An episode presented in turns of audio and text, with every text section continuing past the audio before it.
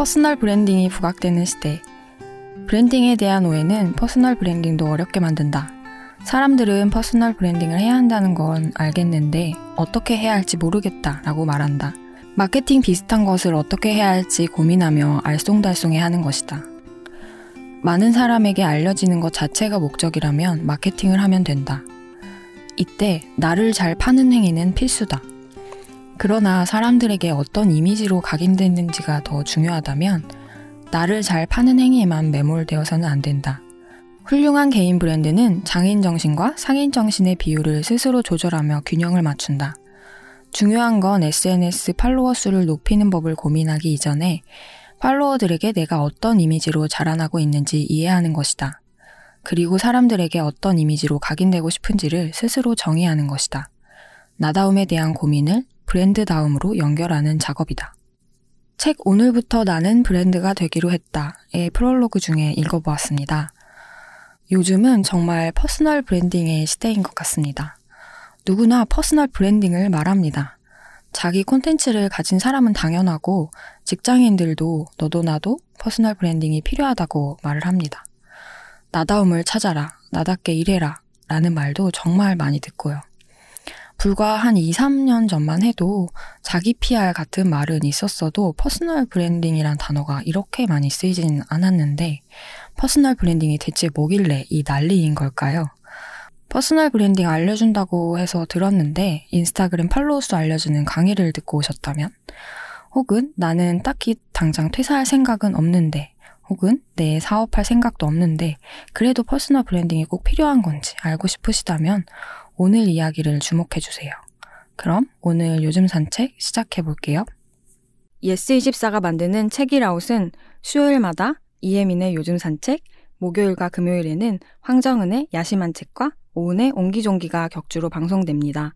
수요일에는 요즘에 변화하는 일과 삶을 책으로 만나보는 요즘 산책, 목요일에는 저자와 함께하는 인터뷰 코너, 금요일에는 책임감을 가지고 어떤 책을 소개하는 어떤 책임과 세 권의 책과 만난 세 사람의 일상 이야기, 3자 대책이 격주로 방송됩니다. 책일아웃에 소개된 도서와 저자 인터뷰는 웹진 채널 예스를 통해서도 보실 수 있으니 채널 예스에도 많은 관심 부탁드립니다. 리뷰를 올리실 때는 해시태그 책일아웃도 잊지 말아주시고요. 책일아웃에 광고를 하고 싶은 출판사, 영화사, 음반사 관계자분들은 채널 예스 공식 메일 chyes@yes24.com으로 연락주세요.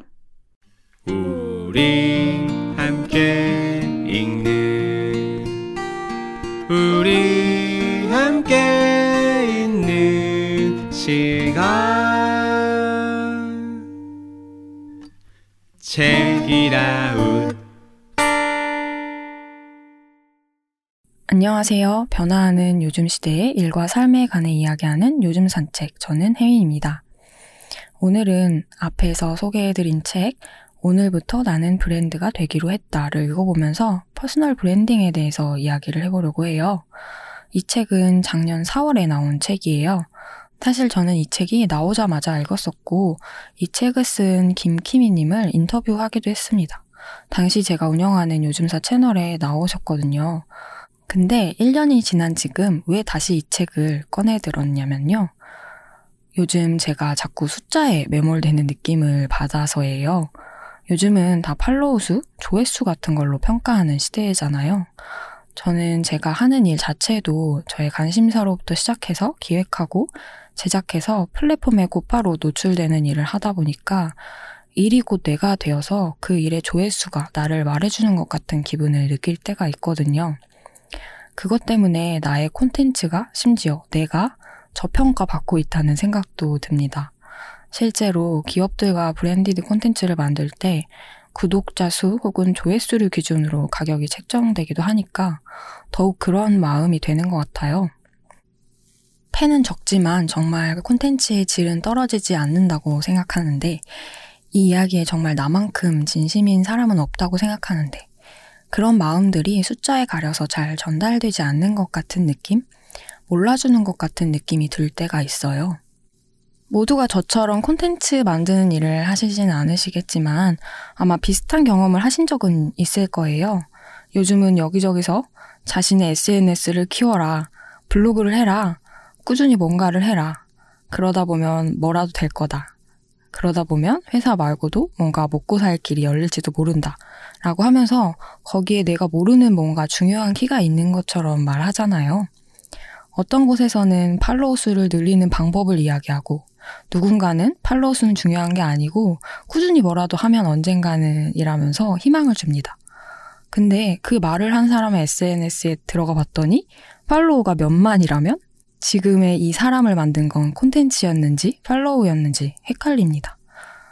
내 퍼스널 브랜드를 키우는 게 정말 나의 인생에 어떻게 도움이 되는 건지, 그래서 지금 뭐라도 하다 보면 정말 뭐라도 되는 건지, 그래서 지금부터 나는 무슨 이야기를 해야 하는 건지, 하던 대로 하면 되는 건지, 진짜 내가 하려던 게 뭐였는지 아리송합니다. 그러던 차에 불현듯 이 책, 오늘부터 나는 브랜드가 되기로 했다, 줄여서 오나브가 다시 떠올랐어요. 키미님과 비슷한 이야기를 했던 기억이 스치더라고요. 그래서 책장에서 다시 꺼내 읽어봤어요. 읽으면서 어느 정도 해답을 좀 찾았습니다. 그래서 오늘은 제가 오랜만에 꺼낸 이 책에서 다시 얻은 인사이트들을 나눠볼까 합니다. 일단 이 책을 쓴 김키미님은 여러분이 잘 아실 카카오의 브런치 서비스를 브랜딩하는 브랜드 마케터입니다. 키미님은 이 책을 실험 노트라고 이야기해요. 키미님도 이 책을 쓴 시작이 불안감이었거든요. 남들보다 일찍 사회생활을 시작해서 여러 직장과 직업을 옮겨 다니다가 10여 년 차에 드디어 누구나 알 법한 네임드 회사의 브랜드 마케터가 되었지만 그렇다고 불안감이 사라지는 건 아니었나 봅니다. 또다시 이 소속에서 벗어났을 때에도 혹은 다른 조직에 속하게 됐을 때에도 불안하고 싶지 않았고 그 방법은 내 자신이 브랜드가 되는 것이라고 생각합니다. 퍼스널 브랜딩에 그 실마리가 있는 것 같았죠. 그런데 브랜드 마케터에게도 브랜딩이라는 건 모호하고 어려웠어요. 그래서 키미님은 평소 관심 있게 지켜보던 20곳의 브랜드를 찾아서 스터디하기 시작합니다. 아마존, 애플, 인스타그램, 에어비앤비 같은 글로벌 브랜드부터 매거진 B, 아무튼 시리즈, 유니, 채타야처럼 팬층이 두터운 브랜드들을 하나하나 분석해보면서 그들의 전략에 나를 대입시켜보는 실험을 한 거죠. 그 실험 결과가 어땠는지 궁금하시죠? 그 이야기를 하기에 앞서서 우선 브랜딩에 대한 오해부터 풀고 넘어가야 할 것 같은데요. 여러분은 브랜딩이 뭐라고 생각하시나요? 브랜딩 하면 일단 마케팅과 혼용해서 사용되는 경우가 많죠. 브랜딩과 마케팅의 차이가 뭔지 아시나요? 키미님은 이 부분을 이렇게 설명합니다. 마케팅은 타인에게 저는 좋은 사람입니다 라고 말하는 것이다. 브랜딩은 타인으로부터 당신은 좋은 사람이군요 라는 말을 듣는 것이다. 마케팅은 내 안에서 일어나는 것이고 브랜딩은 상대의 인식 속에서 생겨나는 것을 말합니다. 우리가 브랜딩을 이야기하면서 팔로우 수를 논하는 건 이 두 가지의 혼란에서 비롯된 것이죠. 이 부분을 단적으로 보여주는 예시가 바로 나만 알고 싶은 브랜드라는 거예요. 많이 알려져야만 브랜드인 게 아니라는 거죠. 나만 알고 싶은 브랜드도 있잖아요. 다시 말하면 인플루언서가 되는 게 퍼스널 브랜딩이 아니란 거예요. 많은 사람에게 알려지는 것 자체가 목적이라면 브랜딩이 아니라 마케팅을 하면 된다고 말합니다. 반면 얼마나 많은 사람에게 알렸는가 보다 사람들에게 어떤 이미지로 각인되는가, 이게 바로 브랜딩이고 마케팅이나 광고, PR 같은 알리고 잘 파는 행위보다 상위 레벨로서 행해져야 하는 것이라고 하는 거죠. 훌륭한 개인 브랜드는 장인정신과 상인정신의 비율을 스스로 조절하며 균형을 맞춘다. 중요한 건 SNS 팔로워 수 높이는 법을 고민하기 이전에 팔로워들에게 내가 어떤 이미지로 자라나고 있는지 이해하는 것이다. 그리고 사람들에게 어떤 이미지로 각인되고 싶은지를 스스로 정의하는 것이다. 나다움에 대한 고민을 브랜드다움으로 연결하는 작업이다. 장인 정신과 상인 정신, 이 책을 관통하는 핵심 키워드라고 생각해요. 장인처럼 한 땀 한 땀 나라는 브랜드 가치를 만들고 그것을 상인의 정신으로 그것의 인지도를 높이는 일련의 과정을 이 책은 4가지 챕터로 정리하고 있습니다. 내 안의 브랜드 정체성을 깨우고 브랜드 자산을 키우고 그렇게 만들어진 브랜드를 관계 속에서 인지도를 높이고 커뮤니케이션 스킬을 통해 더 단단하게 만들어가는 퍼스널 브랜딩의 과정. 그 안에서 필요한 전략들은 잘하는 브랜드들에서 힌트를 얻습니다. 이 책을 처음 봤을 때 무슨 학자가 쓴 건 줄 알았어요. 그 구조와 디테일들이 딱딱 들어맞고 명쾌해서 브랜딩이라는 모호한 개념이 쏙쏙 이해가 되더라고요. 키미님의 장인 정신에 박수를 쳤습니다. 키미님은 퍼스널 브랜딩 과정이란 나의 정체성을 발견하는 과정이라고 이야기합니다. 아까 마케팅과 브랜딩의 다른 점이 저는 좋은 사람입니다를 직접 말하지 않고 인식시키는 거라고 했죠. 여기서 좋은에 해당하는 나의 정체성을 발견해야 한다는 거죠.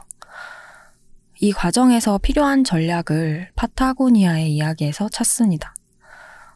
아웃도어 브랜드 파타고니아 아시죠?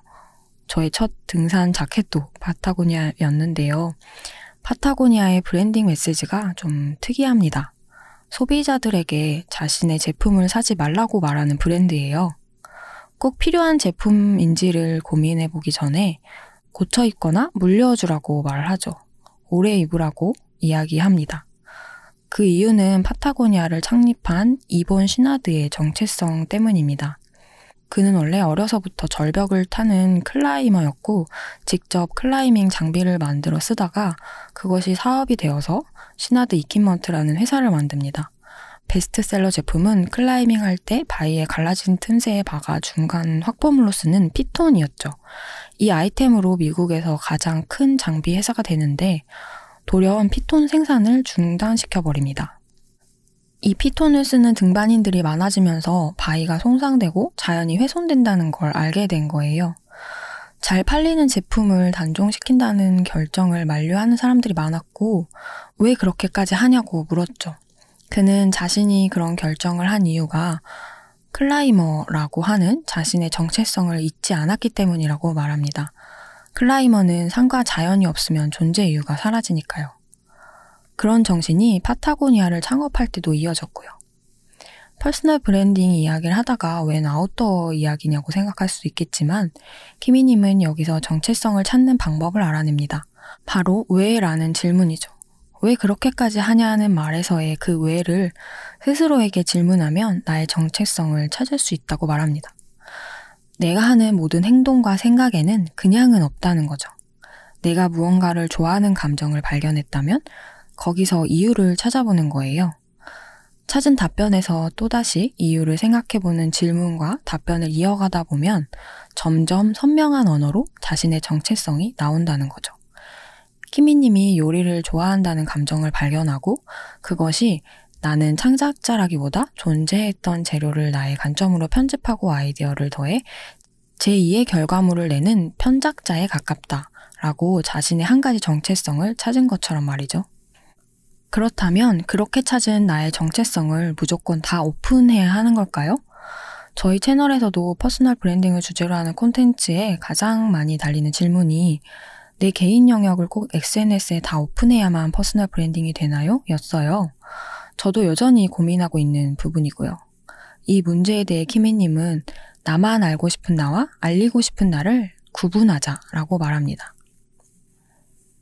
아까 말했던 그런 과정으로 찾아낸 정체성이 단 하나는 아닐 거예요. 사람은 누구나 여러 개의 정체성을 가지고 살아가죠. 그리고 그 여러 개의 정체성을 핸들링하면서 상황에 따라서 전환하고 살아갑니다. 우리는 그 중에 뭐가 진짜 나인지 고민하기도 하죠. 어떤 건 남 부끄러운 모습 같아서 부정하기도 하고 자괴감에 빠지기도 합니다. 키미님은 그 모든 게 나라고 인정하되 그 중에서 보여주고 싶은 나를 선택해서 무대 위에 올리라고 말합니다. 그렇다고 그것이 거짓이어서는 안 됩니다. 진정한 내 모습이어야 한다는 거죠. 브랜드는 고정관념이다 라는 말이 있다. 브랜드 이미지를 만든다는 건 고객들에게 고정관념을 심는 작업과도 같다는 의미. 개인 브랜드도 마찬가지다. 보여주고 싶은 나의 이미지가 고정관념으로 굳어져 버릴 수도 있다는 걸 유념해야 한다. 바꿔 말하면 퍼스널 브랜딩 관점에서의 나다움은 고정관념으로 굳어져도 괜찮을 정도의 진정한 나를 찾는 과정이라고 할 수 있겠다. 키미님이 가진 정체성 중에서 조선가정, 고졸, 1인 가구라는 키워드도 있어요. 하지만 그걸 애써 말하지 않으면 사람들은 잘 모르죠.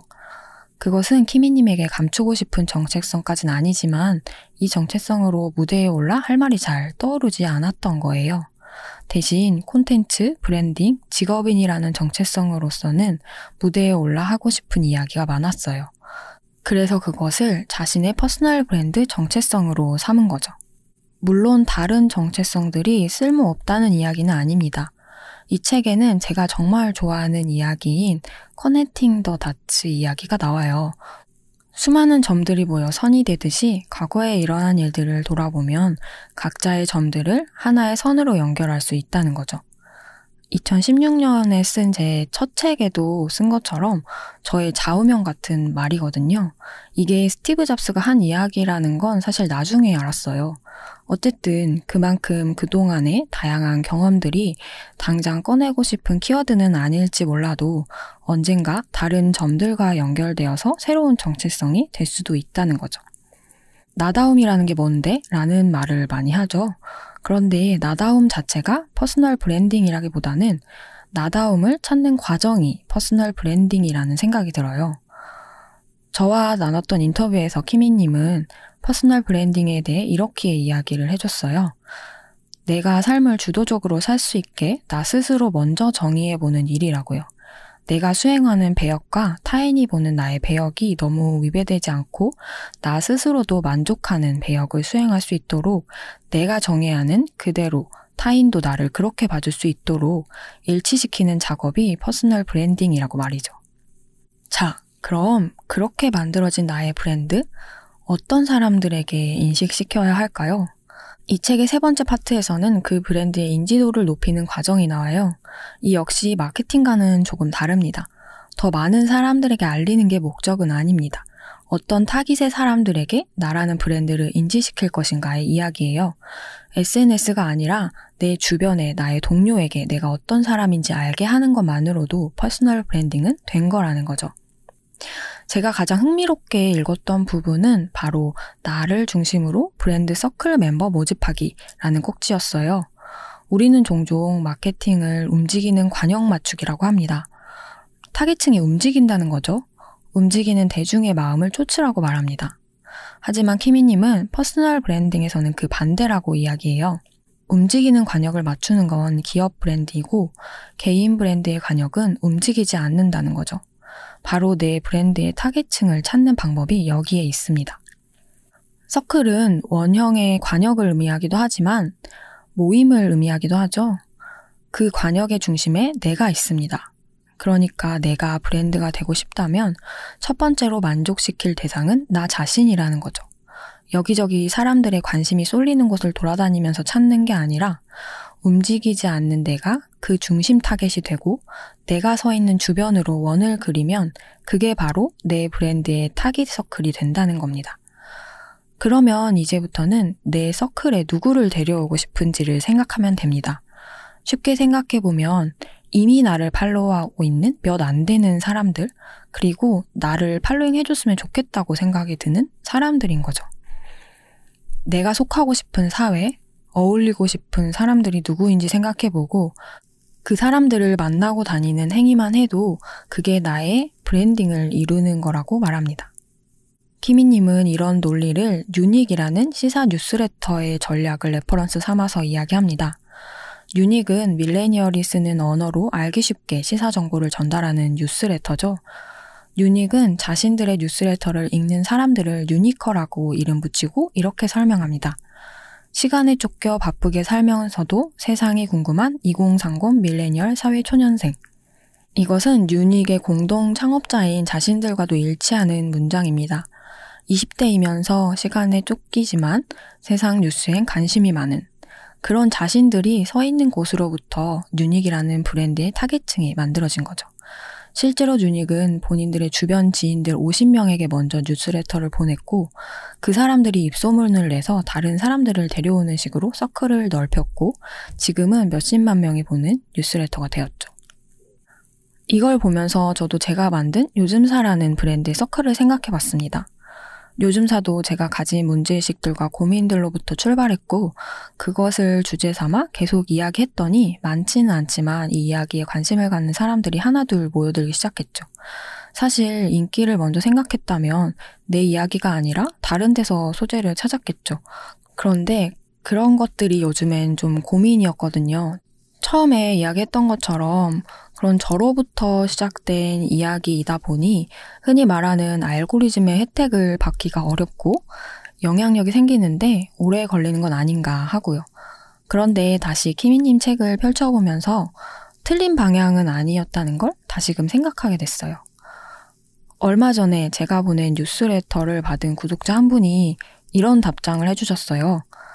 무엇보다 혜민님의 시선으로 해석하고 이야기를 풀어주셔서 더욱 와닿았던 것 같아요. 지금까지 채널을 통해 우리만의 코드를 맞춰놓은 게 있어서 그랬을까요? 다른 분들의 정보성 콘텐츠를 접할 때와는 다르게 신뢰감을 갖고 읽을 수 있어서 편안했어요. 라고요. 지금까지 저는 항상 완성도 높은 콘텐츠만이 우리 구독자들을 만족시킬 수 있을 거라고 생각했었는데 조금은 정돈되지 않은 날것의 생각들을 주저리주저리 써서 보냈었는데 이런 답변을 받은 거예요. 여기서 저는 우리만의 코드라는 말에 눈길이 머물렀어요. 구독자가 빨리빨리 늘지 않아서 조회수가 팡팡 터지지 않아서 내 이야기는 힘이 없구나 라고 생각하는 순간도 있었는데 그동안 꾸준히 쌓아온 이야기들이 우리만의 코드를 만들고 있었구나. 그게 단 몇 명이라고 해도 말이죠. 책에는 에어비앤비가 성장한 배경에 대해 이야기하면서 1000명의 진정한 팬 이론이라는 게 나옵니다. 1000명의 진정한 팬이 있으면 창작활동만으로도 먹고 살 길이 열린다는 거죠. 이 이론은 무려 2008년에 등장해서 콘텐츠 업계에 엄청난 지지를 받았다고 해요.